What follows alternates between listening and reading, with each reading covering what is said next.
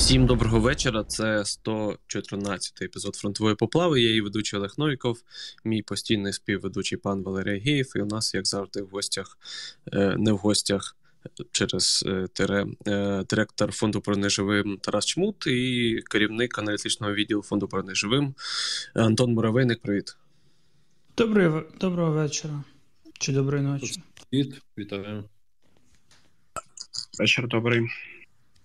Давай, знаєш, з чого почнемо. Я сьогодні бачив буквально там своїм оком діалог щодо того, збирали гроші на оці от костюми для пілотів і авіації, і хотілося би пояснити, ну, типу, кого саме ви закриваєте оцим своїм збором цих костюмів? І хто теоретично ще лишився?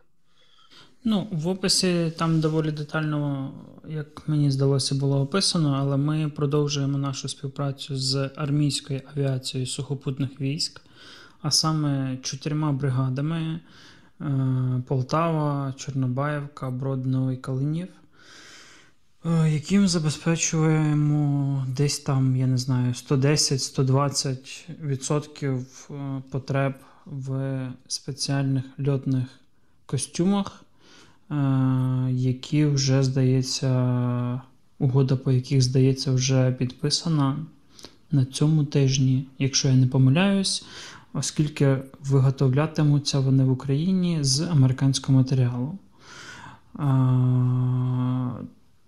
В майбутньому, я думаю, можна буде перекрити ще й морську авіацію, якщо буде на то потреба, і далі дивитися по повітряних силах ДСНС, НГУ, Нацполу і так далі, які також всі задіяні зараз по своїх напрямках в силах оборони. Зараз мова йде про десь там 800 плюс костюмів. Ну, плюс до костюму там балаклава, рукавиці, які мають прийти з Сполучених Штатів. Тобто це прям виробництво у нас буде, ну, з якоїсь тканини, правильно? Воно вже як це, в попередні місяці вони представили декілька дослідних зразків, які мали би передатися в армійську авіацію. Там вони мали потеститися, дати якийсь фідбек, зауваження, і після цього мала піти вся партія. Тканина Пропер, якщо я не помиляюсь, виробник той же, що в американських. Проблема в тому, що на американську форму нам не видали їхню ліцензію на експорт. Ну, не нам, а постачальнику. Тому, на жаль, от скільки місяців ми вже з нею граємося? 3 місяці на оці всі переговори і так далі, і так далі. Тут ще класне питання, пан Валерій мені скинув, в табличку прийшло. А чому у вас так багато відкритих проєктів по збору коштів одночасно? Будемо ставити всі дебільні питання. Це не дебільне питання, це абсолютно адекватне питання. І на минулому тижні ми з командою говорили, що треба трошечки стопитися, бо їх реально багато. Ну, їх реально багато, із них 20%, а то може навіть менше, ніж 20%, стають медійними, і кожен з них подекуди тягнеться там місяцями. Ну, один з них – це 7 місяців роботи, і тільки десь на тому тижні ми підписали угоду. 7 місяців – це тристоронній міжнародний проєкт.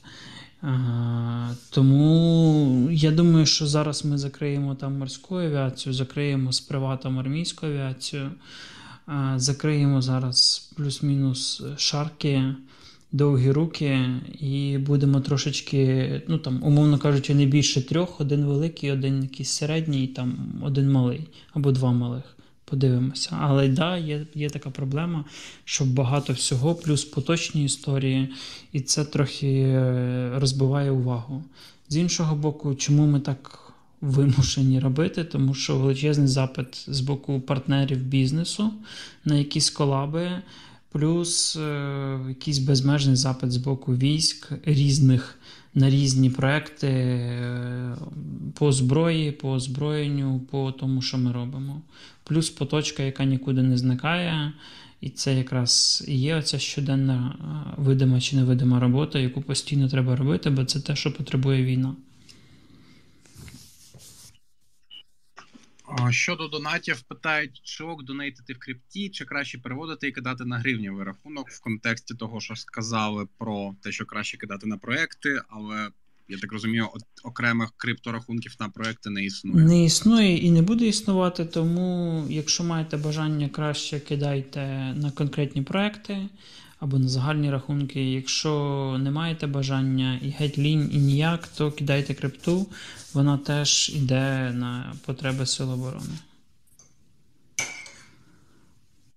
От. Також чергове питання про PayPal. Знову просто нагадуємо, що у вас ще немає PayPal. PayPal в Україні не працює для юридичних осіб. Відповідно, у нас його немає. Нами зареєстрована юрособа в США. На неї і будемо його відкривати. Далі будемо там щось купувати сюди. Поки що його, на жаль, немає, тому що PayPal в Україні не працює і для юросіб. І ніхто в цій країні не може на це вплинути. Ні Мінцифра, ні депутати, ніхто. Тому є як є. От, також питання нещодавно промайнуло фото МТЛБ з привареною корабельною установкою зенітною. Чи є в цьому сенс взагалі хоч якийсь, що ви про це думаєте?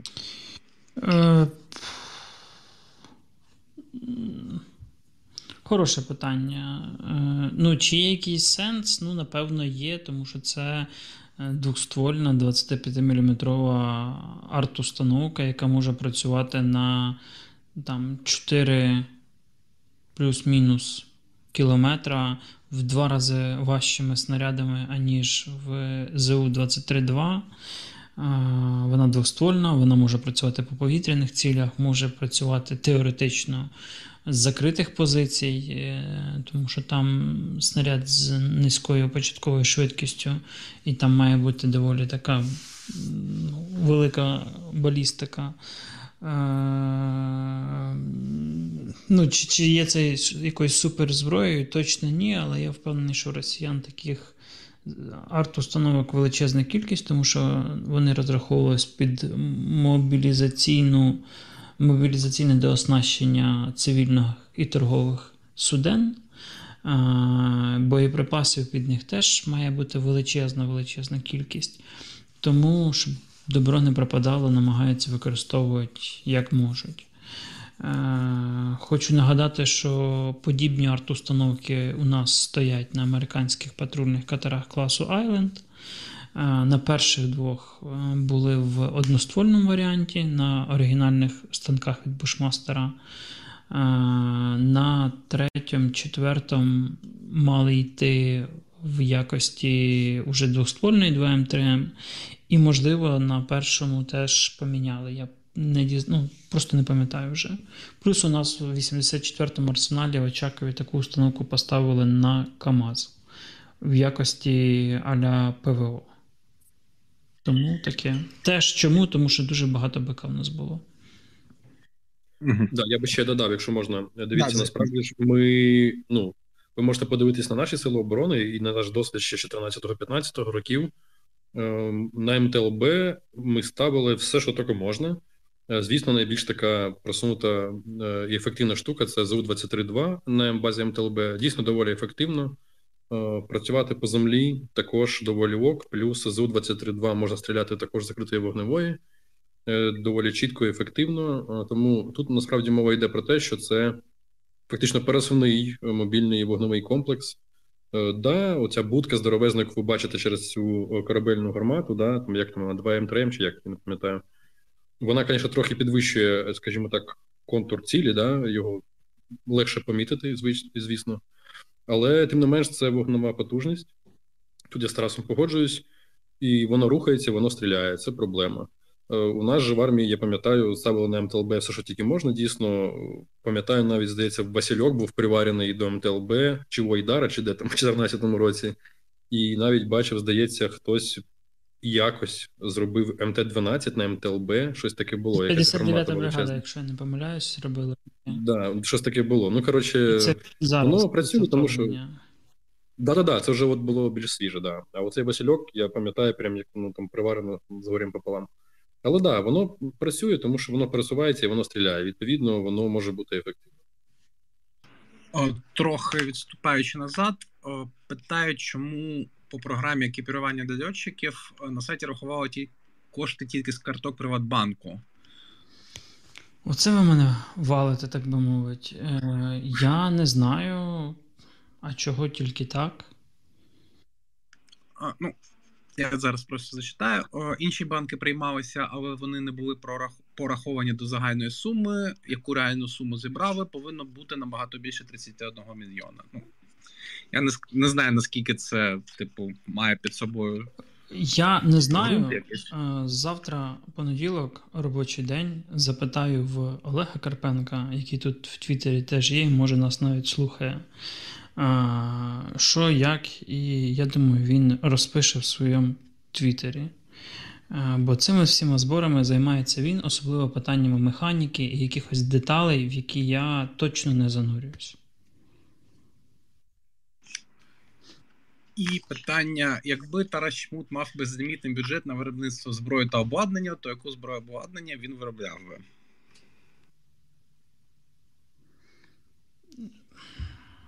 Це таке абстрактне питання, воно не несе цільового навантаження нікому з слухачів. Okay. Це просто особисте питання. Міг би і сказати щось. Це від тебе питання? Треба... Ні, це не особисте. Від мене я б задав сам. Давай відкритий мікрофон, чи... Ні, почекай, ну, є що попитати. Та, є ще? Давай. Дивись, ти там сам, Тарас, відкоментив в Твіттері трошки, загалом, що там німецький бронеконцерн веде переговори про будівництво танкового заводу в Україні. Наскільки це взагалі можливо, і там йдеться, що вони могли б виробляти сотні танків на рік, і наскільки це взагалі можливо в таких умовах, в яких ми зараз перебуваємо? Чи можливо в Україні будувати чи створювати нове виробництво зараз? Так. Можливо. Чи готові інші країни сюди заходити? Готові. Чи можливо це з німцями? Можливо. Чи є тут ризики безпекові? Очевидно, є. Але Байкар станом на літо, коли ми ще не знали, як буде зима, енергетика і так далі, підтвердив готовність відкривати виробництво в Україні, і потім ще раз підтвердив це, і так далі, і так далі. Тобто готовність інших країн заходити є. Про сотні танків, якщо нормально відпрацювати, налагодити, через декілька років після відкриття, теоретично можливо. Але це не мається на увазі, що завтра сюди приїхали, з'явився завод і зразу в перший місяць видав там десятки танків. Це роки. І в умовах повної політичної антикорупційного сприяння з боку України, зміни підходів до всяких там норм, ГОСТів, ДСТУ, прийомок, РКНів і так далі, і так далі, і так далі. Тобто в ідеальному світі можливо все. В наших умовах є дуже багато реальних прикладів, коли оце все відбивало бажання інвесторів. Я розповідав, здається, десь там колись про бажання локалізувати у нас виробництво Хамві і машин класу трошечки менше і трошечки вище, умовно кажучи, заміна ГАЗ-66. Перед повномасштабним вторгненням заступник міністра не зустрівся з заступником директора цієї американської компанії, і, та й все. Тобто бажань на Заході є багато. Ми доволі великий ринок, і в нас впливають кошти, і ми зараз багато купуємо на рівні держави, і вимушені далі будемо це робити. Тому, можливо, все є, як є. Ще було класне питання в Твіттері, я його трошки переформулюю. Чи ви в фонді реалізовували якісь ідеї або проєкти, які вам пропонували в лічку? Це така рефлексія на те, що ти писав днями. Я думаю, що ні, або я вже не пам'ятаю. Так сталося, що у нас в команді працює, здається, 77 людей зараз. Десь там 107 посад, 106 посад. І так чи інакше ці люди мають десятки своїх ідей. І оці десятки, помножені на 77, дають сотні ідей. І якби у нас був ресурс, час, руки, ми б їх всі реалізовували. Тому приходити до нас з якоїсь чергової 128-й крутої ідеї не треба, бо ми і так завалені своїми ідеями, своїми потребами, з якими до нас приходять військові, і купи інших якихось проблем, питань, бла-бла-бла. Тобто ідея, от дивіться, американці зробили танк, зробіть ви, або от в Ізраїля є така система, чого ми таку не робимо, або от дивіться, прикрутіть на ракету камеру і будете нею керувати. Дуже круто. Візьміть, зробіть, покажіть, як треба. Так само, як і зробіть з кимсь колабу і зберіть 100-500 мільйонів гривень, зробіть якийсь аукціон чогось, зробіть ще там 28 пунктів. Здебільшого це витрачання всіх часу і нуль результату. Ну, до речі, дякую. Ти якраз там багато питань, які час від часу надходили про те, що там організують аукціон і так далі. Вони постійно в садочку приходять. Це ми пробували таке робити ікс разів. Ви вкладаєте купу часу, ресурсу, людина-годин і на виході отримуєте мінімальні кошти. Весь цей вкладений ресурс з точки зору нашої роботи, якщо його не викладати на подібні проекти, дає більше КПД в десятки разів. Тому для нас, з точки зору ефективності, як це ми вміємо робити свою роботу. Минулий рік, цей рік, там, цифри, статистика, я не знаю, наша робота, тому є підтвердженням і результати цієї роботи. Тому мені дивно, коли люди, які абсолютно далекі від ринку благодійності, волонтерства, війни, потреби армії, можливостей ОПК, українського або там сусідів, приходять і такі пальцем в небо, зробіть ото, бо я так думаю. Класно, зробіть, покажіть, як треба. Єдиний аукціон, на який ми скоро можемо розраховувати, це мій аукціон особистий, а не від фонду, на користь Чернігівської тероборони. І максимум. Його не треба готувати, його просто треба зробити. Так, до речі, коли ми зробимо це? Давай зробимо березень місяцем зборів на довгі руки ТРО. Я буду торгувати собою як можна. Це ти, звісно, загнув, але можемо. Так, ми ще, знаєш, що, можливо, Тарас, а можливо, Антон прокоментує оцю історію з повітряними кулями, які Росія пускає в нашу сторону. Взагалі, для чого це і що це собою являє? Так що, це ж доволі, як на мене, мені здавалося, що це предельно ясна історія. Вони з цими відбивачами, до речі, граються давно. Чуєш, предельно ясна історія – це для 100 божевільних у Твіттері. Таке може бути, да. Власне, ми чому тут і збираємось з вами. Дивіться, оця штука, ви ж бачили, да? Напевно, більшість бачила, як це виглядає. Це куля певного діаметру, умовно, там, аеростатній аеростат, і на ньому висить така, як вам пояснити, хто не бачив, складно пояснити, наварна така угловата шляпа, коротше, яка є фактично відбивачем. Були фотографії навіть нашого міністра оборони пана Резнікова з цією штукою, вона там впів його розміру. І вони з цим почали гратися ще минулого року, причому на землі і на воді. Вони ставили відбивачі біля Кримського мосту на морі, вони ставили відбивачі на Херсонщині біля Антонівського мосту, і вони ставили відбивачі в полі на своїх позиціях для того, щоб супутники, які не оптичними приладами фотографують землю, а радіофактично супутники, радіохвильові, вони бачать тоді якби відзеркалення, і там можна побачити об'єкт. І іноді цей об'єкт може сприйняти за воєнну техніку чи там щось. Що ми маємо в повітрі? В повітрі ми маємо також об'єкт, який фактично відбиває певні хвилі, відповідно його видно на радарах. Якщо не видно об'єкт оптично, не можна підтвердити, чи це безпілотний літальний апарат, чи це от така от, вибачаюсь, найобка фактично, для чого вони їх пускають. Вони що? Вони відволікають увагу ПВО, іноді по ним дійсно здійснюється вогонь, тому що не вдається ідентифікувати точно, чи це ударний БПЛА летить, дрон камікадзе, чи це просто повітряна куля, да, з відбивачем.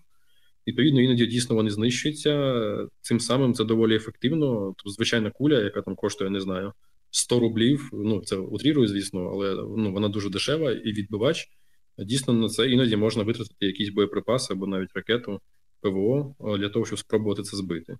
Тобто вони перевантажують нашу систему ПВО, виснажують наш боєкомплект, і це для нас незручно. Ну, звісно, ми зараз можемо спостерігати от останні прольоти, які, про які нам казали, наприклад, мені казали, то вони були здійснені якраз з півночі на південь по напрямку вітру. Просто пускали з півночі, і воно собі летіло аж з півночі через всю Україну на південь. От. Це, ну, це ефективно. На жаль, це ефективно. Дуже дешево і ефективно. А давай так, ну, ти, звісно, можеш прямо не відповідати, але загалом, чи, типа, ми пробували щось подібне робити?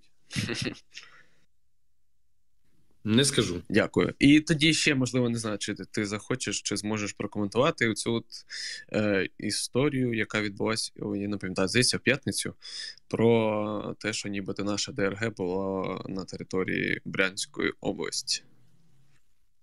Я це коментувати не буду. Дякую. Я не міг не запитати, але загалом хоч щось ти сказав. І це хорошо.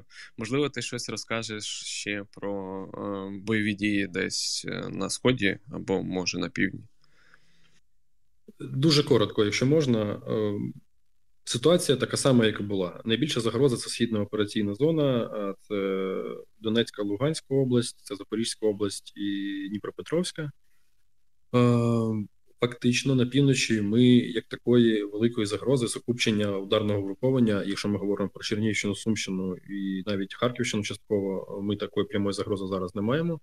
З Білорусі загроза плюс-мінус зберігається та сама, але знову ж таки, ми про це говорили минулого ефіру, частина військ знову поїхала російських з території Білорусі на схід, точніше в Матвіїв-Курган, якщо не помиляюся, це було минулого тижня. Тобто, дійсно, вони готують там людей і перекидають їх.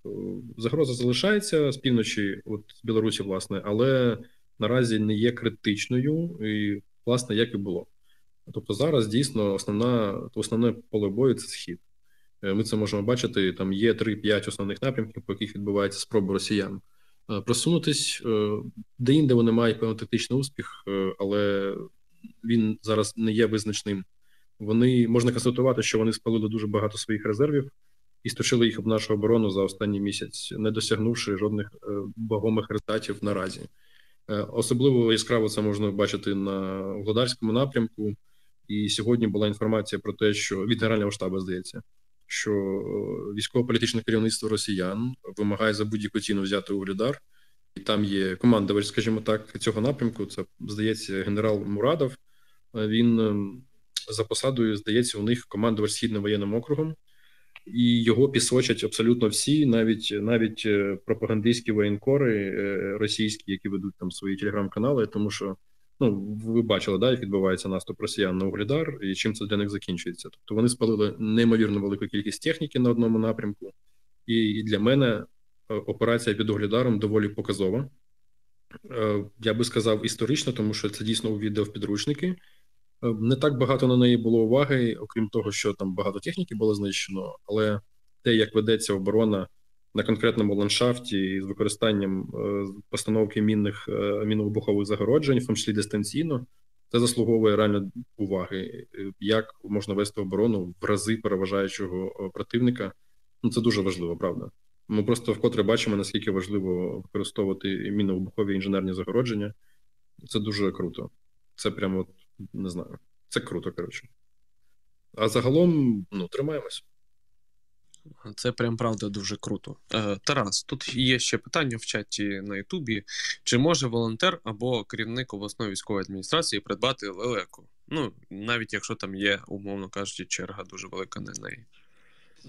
Звичайно, може, і військові можуть, ну, будь-хто може взяти і придбати лелеку, якщо має скількись там, не знаю, скільки воно зараз коштує, мільйонів гривень, ну, і почекати, чого ні. Також, можливо, хтось з вас захоче прокоментувати ці от падіння дронів невідомих на території Росії, особливо біля Москви.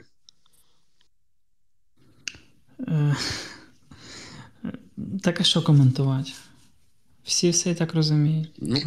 Кидайте гроші на ПЖ. Цього, в принципі, достатньо. Також...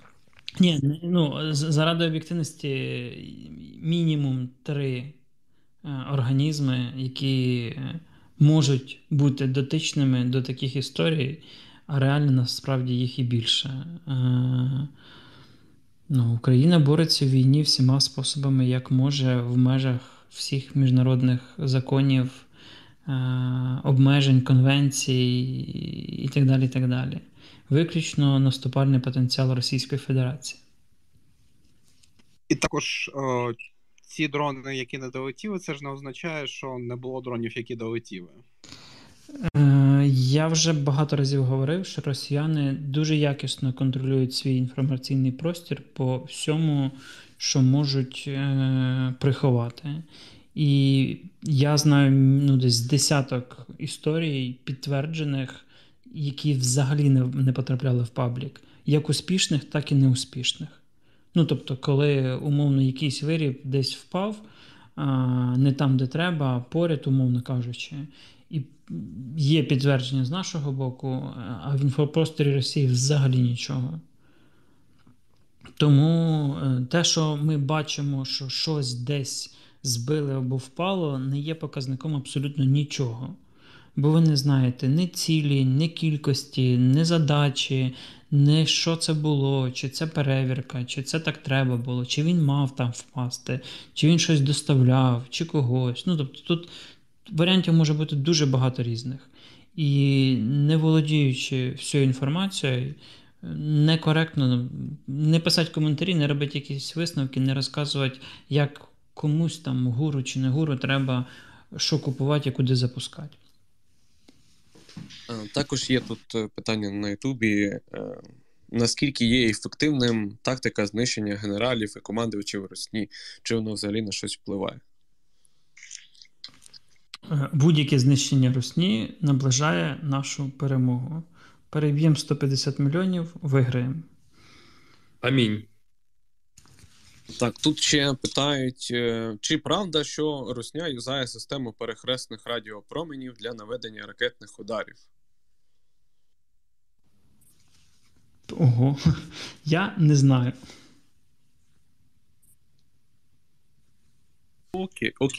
Дивлячись, що мається на увазі. Ну, типу, якщо мова про якусь там базову тріангуляцію, типу, щоб визначити координати тілі або джерела випромінювання, ну, то всі це використовують. Ну, але, знову ж, я не технар, тому, можливо, малося на увазі щось дуже конкретне, чого я не знаю.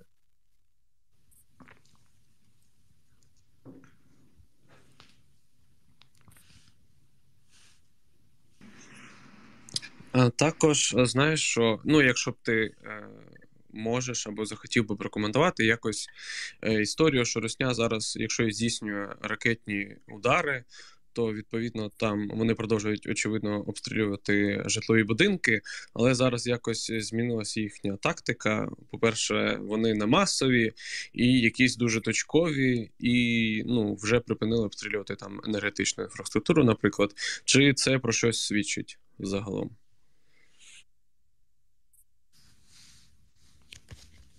А до кого питання? Ні, ну якщо хочеш, коментуй ти. І це ж, типа, загальне питання. Хто з вас готовий якось відкоментувати, то і коментуй. Ну, давай, я спробую.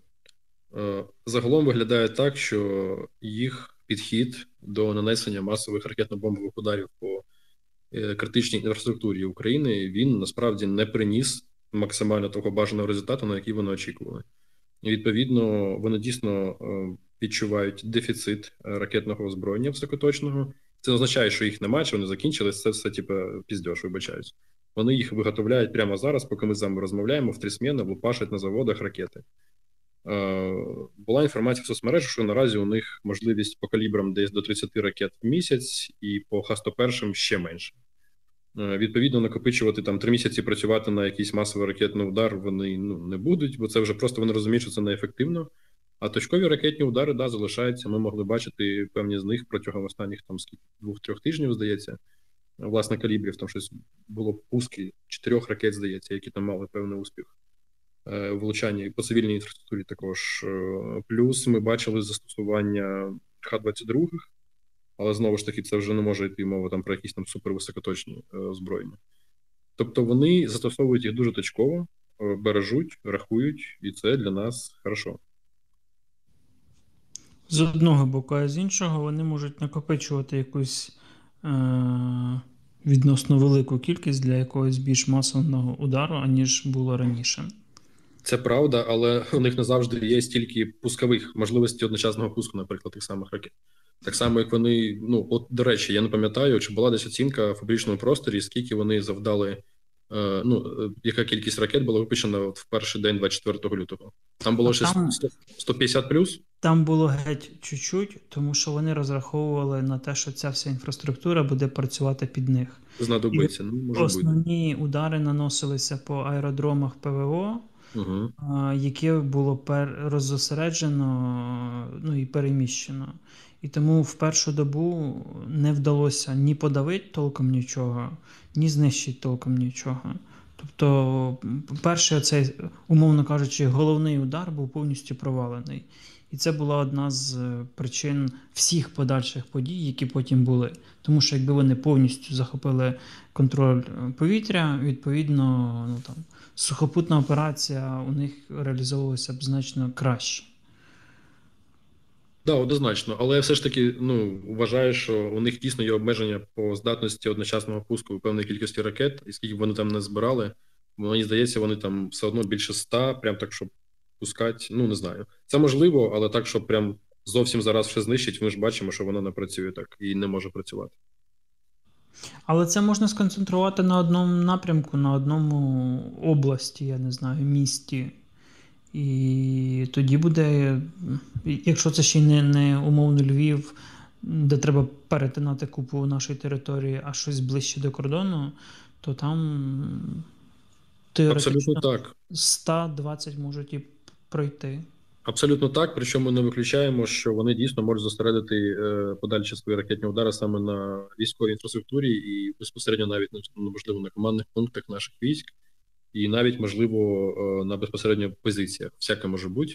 Плюс, якщо ми за це заговорили, не можу казати, хто мені про це казав, але це хороша тема для дискусії і на подумати вам. Також ми чудово розуміємо, що якби вони направляли таку кількість ракет, як вони направляли по всій Україні, да, там починаючи з жовтня, по об'єктам цивільної критичної інфраструктури, якби вони направляли на якісь окремо взяті ТЕЦ, да, наприклад, або якісь розподільчі станції, то вони б дійсно могли досягти значного успіху на певних там напрямках. І чому вони це не робили, це насправді хороше питання. Чи хотіли вони до кінця зробити Київ, занурити його в темряву, прямо от 100%? Тут питання. Чи можливо, могли вони це зробити, наприклад, окремо з Києвом? Можливо, і могли. А чому вони тоді це не зробили, це питання. Може, тому що вони їбанати. Це буде хороший шорт для Ютубу, Олег. Для Ютубу точно, так. Да. А TikTok таке не любить чомусь. Та це ж як ті історії з тим же Дюнкерком, коли могли, але не зробили. Питання з чату. ПЖ шукала заступника директора фонду, чи знайшли? Продовжуємо пошуки. Просять розказати в такому випадку про позицію трохи. Робити все, що роблю я. Але в разів 2 краще. Займатися цікавими проєктами, які тобі цікаві? Працювати з командою «Сонечок» які вирішують купу проблем кожного дня. Так, тут ще є питання з таблички. Є вишки у капітанів для офіцерів, а є якісь плани на сержантський корпус? В КТРО? Так. Якщо в КТРО, то є у них навчальна компонента для командирів, так звані вишкіл капітанів, До речі, де був нещодавно другий випуск 87 слухачів по покращеній програмі відносно першого модуля. Є, так би мовити, солдатська навчальна компонента, і буде або формується, або буде формуватися сержантська. Зараз в ЗСУ є 3 ЦПСС, центри підготовки сержантського складу, супертопові частини, яких немає жодного офіцера, де готують повністю по адекватних західних програмах з врахуванням нашого досвіду, нашої війни, толкові інструктори, ну, як мінімум так було до 24-го, тому що зараз могло трошечки все змінитися. Але от є 3, і є ідея створювати 4-й ЦПСС по сержантському корпусу ТРО, оскільки ТРО зараз десь там 100-120 тисяч людей, а це як сухопутка до повномасштабного вторгнення. Тобто це багато. Відповідно, треба мати спроможності готувати людей. Так, якщо в пана Валерія немає питань, то давайте відкритимо мікрофон, трошки проведемо, кидайте запити.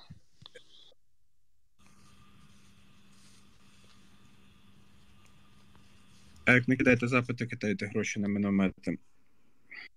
І чим більше, тим краще.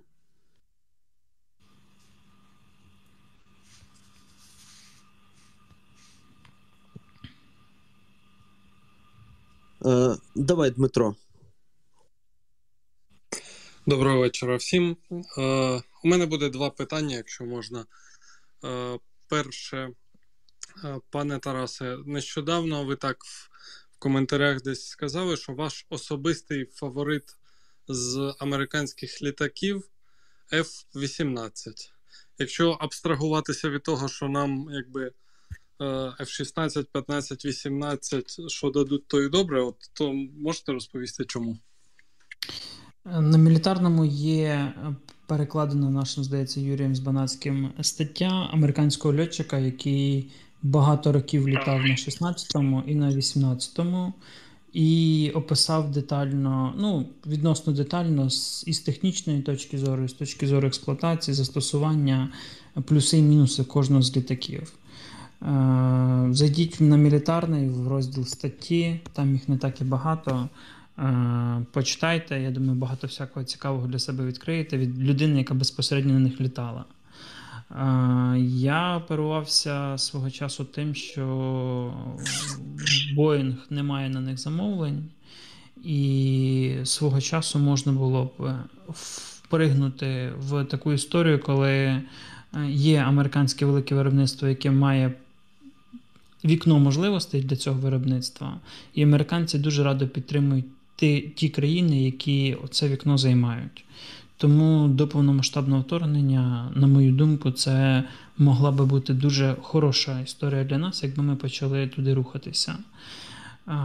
Ну а по ТТХ, насправді, в подібних всіх сучасних літаків все вирішує якість підготовки льотчика і льотчика/офіцерів, які його застосовують, цей літак, і безпосередньо тактика застосування. ТТХ подібні, озброєння подібне, і подекуди нівелюється просто там удачею, випадком, ще чимось. Тому F-16, F-18, F-15, Гріпен, Рафаль, Єврофайтер, будь-що подібного класу в нормальному стані з нормальними працюючими системами і озброєнням, воно буде плюс-мінус подібне. А ті паперові ТТХ, які малюють в рекламних проспектах, вони подекуди такими і лишаються. Дякую. І друге питання. Раптом на нього можна взагалі зараз відповісти. Кілька поплав тому ви так обмовились щодо херсонського наступу в контексті майбутнього наступу, що він має бути нормально підготовлений, а не так, як в Херсоні. Якщо раптом можна зараз щось якось пояснити, що ви мали на увазі, як херсонський наступ з нашого боку відрізнявся від харківського? Дякую. Як і будь-який інший, в умовах, коли у вас критично не вистачає людей, техніки, боєприпасів і часу на підготовку. Ну, на жаль, ми в тих умовах, коли при всьому бажанні ми не можемо забезпечити величезну кількість частин суперкваліфікованими, компетентними, мотивованими людьми, які забезпечені усім по всьому і можуть виконувати поставлені задачі. Ну, та війна, яку ми ведемо, вона народна, масова, вона, ми до кінця не уявляємо її об'єму і масштабу, особливо з точки зору втрати і витрати ресурсів на неї. Тому в ідеалі, звичайно, хотілося б, ну або там, не то що в ідеалі, а в нормальних умовах, хотілося б мати достатню кількість і боєприпасів, і техніки, і танків, і БМП, і всього. А по факту є, як є. І по факту це є, як є, на жаль, коштує людських життів. Але якщо цього не робити, то цих людських життів буде втрачено ще більше. І тому яке вирішення в тих умовах, яких є зараз, Україна не приймала, у вас все одно будуть великі втрати, а можуть бути ще більші. Тому і вимушені наступати тою кількістю людей, яка є, з тим рівнем забезпечення, який є, на тій техніці, яка є, в тих умовах, які є. Інакше буде тільки гірше. Тому як є. Дякую. Пан МЛК.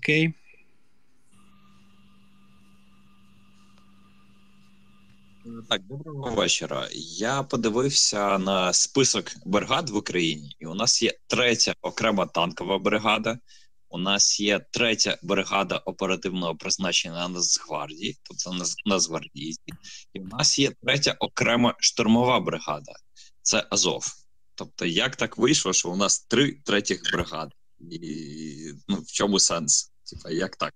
Ну, оперативного призначення це Нацгвардія, Азов це сухопутка, а 3-я танкова, ну 3-я танкова. Ну, отак вийшло. В цьому немає чогось надзвичайного. Є якісь там, колись мені говорили, книжка, де написані всі якісь вільні номери і назви військових частин, і відповідно до якоїсь там історії воно присвоюється. Я думаю, що це швидше рендом, чим так. Але ну, немає в цьому якоїсь проблеми, і подекуди це навіть у нас там є одна бригада в ТРО, одна механізована, і це заплутує настільки в роботі всіх, що я думаю, і противника в 10 разів більше. Тому це не є чимось таким надзвичайним. Ретвітослав. Добрий вечір. У мене питання до, напевно, пана начальника розвідки. Нещодавно, ну буквально на днях у СМІ з'явилася інформація, що росіяни застосують нову авіаційну бомбу, я так розумію, керовану. І також з'явилася, ну як з'явилася інформація, підтверджений факт, що було збиття російського Су-34 на достатньо великій висоті над Єнакієво. То питання полягає в тому, чи пов'язані ці дві події. І друге питання, наскільки для нас взагалі небезпечна ця історія з такими бомбами? Дякую. Ну, дивіться, про бомбу цю, яка 1,5 тонна, я чув. Сказали, що вона була застосована нещодавно по Чернігівщині, по одному з об'єктів. Я не знаю, про які об'єкти йдеться, і якби знав, самі розумієте, не зміг би про це сказати. Загалом, я так розумію, це перше підтвердження по залишкам. Можливо, їх і раніше застосовували, це просто от фактично змогли точно сказати, що це вона. По ТТХ писало, що вона кидається з 40 кілометрів, ну, по дальності, якщо брати, з 20 кілометрів 14, здається. Ну, слухайте, це для нас будь-яка бомба проблема. І, да, вони використовують все нові і нові способи знищення, тестують якесь озброєння, яке більш-менш нове. Я так розумію, це бомба умовно нова і була презентована там десь в 19-му чи 20-му, може Тарас поправить, от, на якійсь виставці є експертний варіант. Ну, насправді це для нас не то, щоб сильно критичніше важливо, нас бомбили і будуть бомбити далі, поки ми не переможемо. Щодо збиття Надійна Києва, ну, наскільки мені відомо, там була група бомбардувальників, і вони летіли бомбити Авдос, але не долетіли. От, таке буває. Пан Нічого Святого. Доброго вечора всім і дякую за можливість надати слово. Питання, мабуть, до Тараса. Буквально сьогодні спілкувався з людиною, яка трішечки наближена або знайома з людиною, яка займається керуванням підрозділу.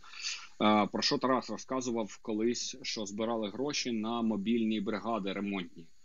От, і саме про людину, яка керує цим підрозділом, і він розказував дуже багато кльових історій, що там суперспеци, які займаються саме відновленням. Ну, давайте поговоримо Хамві, але розуміємо, що там відновленням багато чого, великої номенклатури техніки. Якщо в Тараса є якісь прикольні історії або загалом пояснити, як працює ця бригада, наскільки вона крута, було б дуже прикольно почути. Дякую. Це ви часом не про Сімутіна зараз говорите? Так, саме про нього. На YouTube-каналі Мілітарного є чудове відео з ним, десь дворічної давності, по історії експлуатації, застосуванню і так далі Хамві в Збройних силах. Зайдіть на YouTube, там не так багато відео, дуже рекомендую. Там є багато всяких прикольних історій.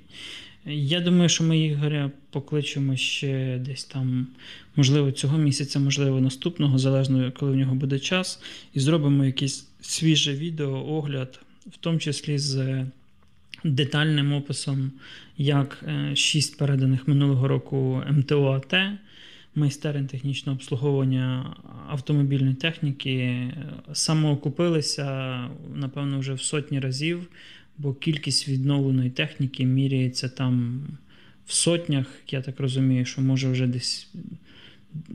десь наступного місяця перетнемо 1000. Ну і зараз почали процес контрактування додаткових машин. Пан Дон Бізнес Юкрей. Так, доброго вечора усім. Питання наступне. Чи є сильні сторони у росіян, які нам було б корисно перейняти? Наприклад, щось в організації війська або інструменти розвитку ВПК? Дякую. Антон? Хорош. Ну, я би сказав, що вони дійсно серйозно ставилися, наскільки це було можливо в їх умовах, до переозброєння, особливо після кампанії в Грузії в 2008 році. Вони дійсно почали масштабне переозброєння Збройних сил, вони вкладалися в ВПК, вони готували офіцерів, да, так як вийшло, але готували. Тобто, мені здається, ну, оскільки вони чудово знали, на що вони йдуть і що вони будуть далі робити, вони вкладалися в це сильніше, ніж ми. Давайте будемо чесними, ну окей, нехай це буде моя суб'єктивна думка. Мені здається, ми багато років, навіть уже говорить навіть 14-го, ми не використали наповну, як могли би і як мали би. І в плані розвитку, і в плані підготовки. Давайте Павло і все.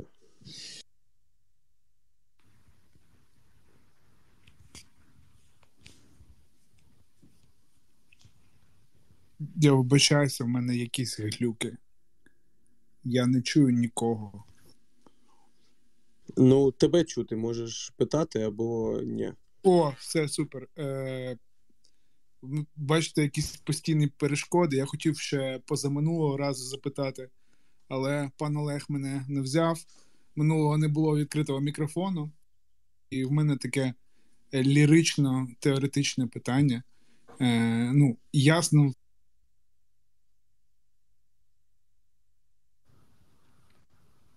Ох, зачепить організація. І мене таке питання, ну, до кожного з тих, хто може відповісти.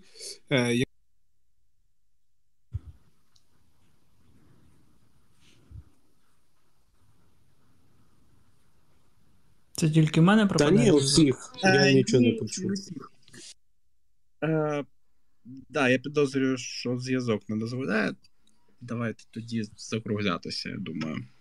То дайте ще останнє питання комусь. Та, ну, о, зараз. Зараз. От давайте, угу. От я людина.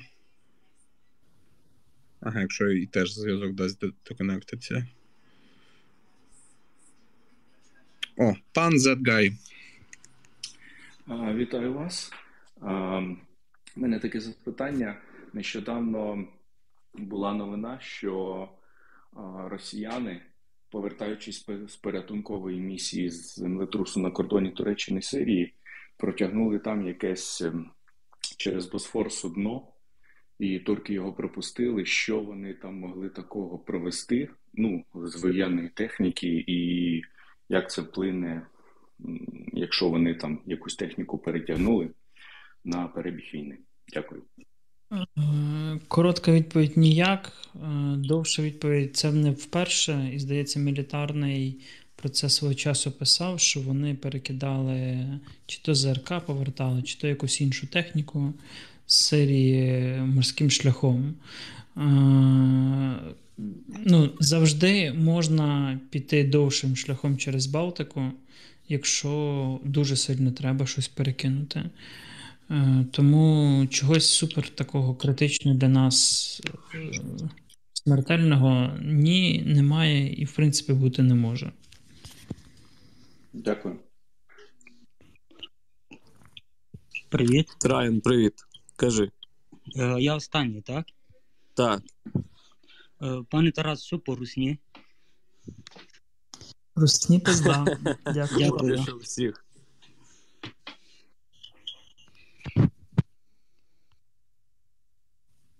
Що, всім дякуємо, як завжди. Да. Дякуємо фонду величезно. Справді, давайте доб'ємо довгі руки ТРО, кидайте гроші, якраз скоро у всіх має бути зарплата на початку місяця. Так що підтримуйте області, які трошки відстають. І це теж. Далі буде більше зброї. Гарного тижня. Дякуємо вам. Гарної, безпечної ночі. Добраніч. Тём обнял, приподнял.